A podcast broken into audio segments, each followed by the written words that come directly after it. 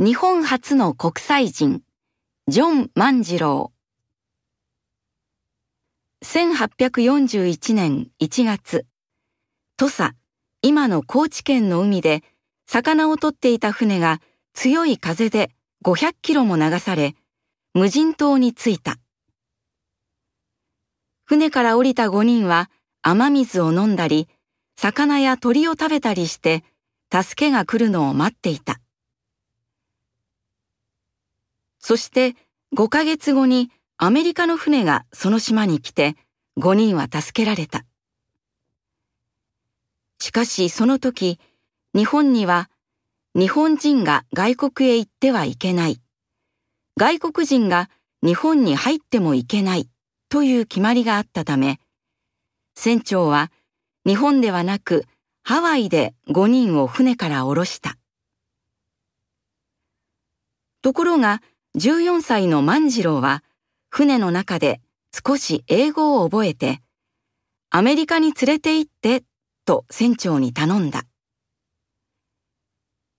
万次郎は船長にジョン・マンという名前をつけてもらって、そのまま船に乗ってアメリカへ行き、船長の家に住むことになった。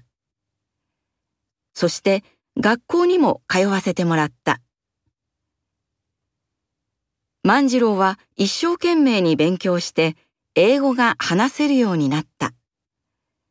大学を卒業してからは船に乗って世界中の海でクジラを取る仕事をした。そして1850年に自分の船を買って、それに乗って日本に帰った。帰国した万次郎は長崎で1年半の間、アメリカで何をしたかを調べられたが、1852年に家に帰ることができた。そして英語の教師になった。しかし、その次の年、万次郎は江戸、今の東京に呼ばれた。アメリカから黒船と呼ばれる船が来たので、通訳をすることになったのだ。